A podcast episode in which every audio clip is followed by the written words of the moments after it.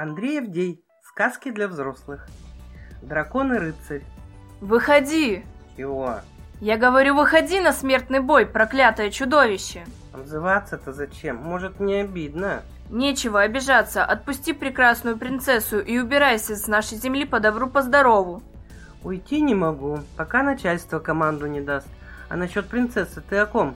Не строй из меня дурачка. Вон она, я вижу, бедняжка томится в самой высокой башне и призывно машет мне рукой. Уходи. Я тебя сейчас ногой раздавлю, идиот. Рыцаря накрыла тень, чудовище опускало свою огромную лапу, и прогремел голос «Эй, вы, слуги мои верные, сюда!» Герой оглянулся, громко свистя к нему со всех сторон подползали разноцветные змеи. «Ага, страшно стало! На помощь зовешь адское отродье!» Выхватив меч, рыцарь приготовился к бою. «Я не боюсь смерти, и вам меня не победить, тем более...» «Уходи, придурок!» Орал машинист крана, высунувшись из кабины почти полностью. Но пьяненький мужичонка, размахивая пустой бутылкой, что-то нечленораздельно выкрикивал в адрес медленно опускающейся на него бетонной плиты. Запыхавшийся полицейский с рупором без церемонии схватил рыцаря за шкирку и оттащил в сторону. Там уже на готове стояла карета скорой помощи. Сверху донесся благодарный матерок. Мораль. Что не говорите, а водка зло. Красавица и богатырь. Эх, лепота-то какого! Огромный богатырь на коне поправил шлем и добавил «Годнота». «Здравствуй, добрый молодец!» Раздалась за спиной. Всадник оглянулся, на него смотрела стройная красивая девушка. «И ты будь здрава, девица красная!» «Куда путь держишь, ратник?» «Знамо дело куда, в родимую сторонушку». «Гляжу на тебя, и сердечко мое радуется. Зело ты великий и могучий, щит поди добро от стрел ворожих и стали булатных хоронит. Синие глаза с интересом смотрели на нового знакомого. «Не жалуюсь», — улыбнулся богатырь. «А меч твой, який огроменный, чистый кладенец!» Не унималась девушка. «Богатырь я, а у богатыря все большое. И конь, и щит, и меч, и...» «Машна?» — перебила собеседница.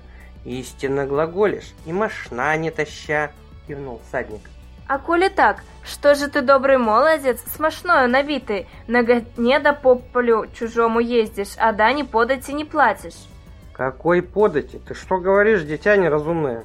Разве ж не слыхивал об указе царевом? Воин я, девица, не до указов мне, и не приставай с ними, аки пей, не выдержал богатырь. Значит, казна царская и законы его. Мне до кладенца, согласно кивнул всадник. Ну что ж, будь по-твоему усмехнулась девушка. И как, сунет два пальца в рот? Да как, свистнет? Да как, крикнет зычным голосом?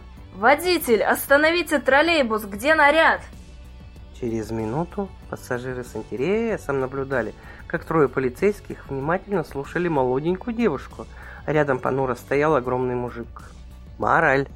Не забывайте вовремя оплачивать проезд в общественном транспорте. И да, не пререкайтесь с контролерами.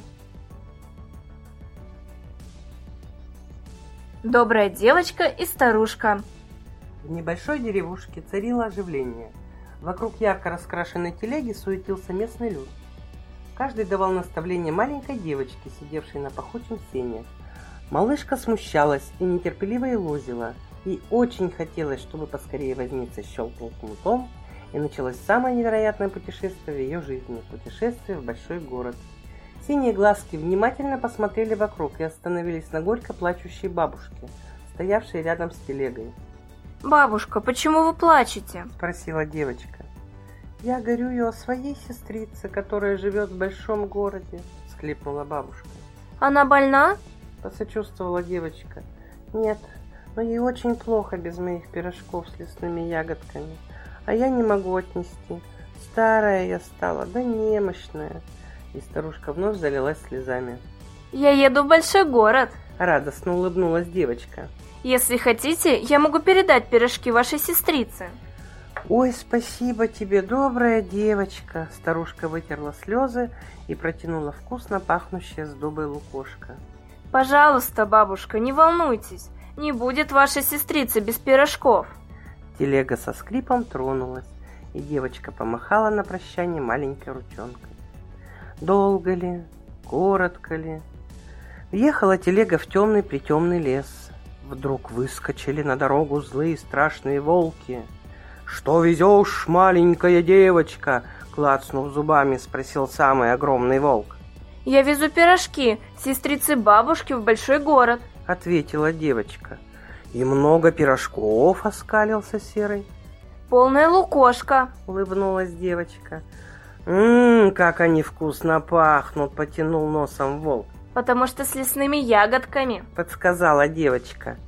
«А можно хоть одним глазком взглянуть?» — попросил волк. «Нельзя, пирожки не мои», — смутилась девочка. «Ну, пожалуйста, покажи!» — взмолился Серый. Стая молча окружила телегу, и в их голодных глазах сверкали синие и красные огоньки. «Я не могу!» — робко повторила девочка. «Покажи!» «Я не могу!» «Покажи сумку!» — я сказал, и быстро из машины, на колени, руки за голову!» — рявкнул здоровенный ОМОНовец. Жадно щелкнули наручники. В лесу, освещенном сполохами полицейских мигалок, вовсюду орудовала группа захвата. Кто-то уже кричал в рацию. «Товарищ майор, курьер с пирожками задержан, так точно! По 30 ягодок в каждом! Что?» «Виноват, товарищ майор, зарапортовался, по 30 доз!» Мораль. Если вы куда-то уезжаете, не принимайте передачи от незнакомых лиц. Мало ли, вдруг это подстава. Сказку Андрея Авдея читали Светлана Вредного и Екатерина Светина. И если вам понравились, вы можете также прочитать и другие рассказы автора по ссылке в описании подкаста.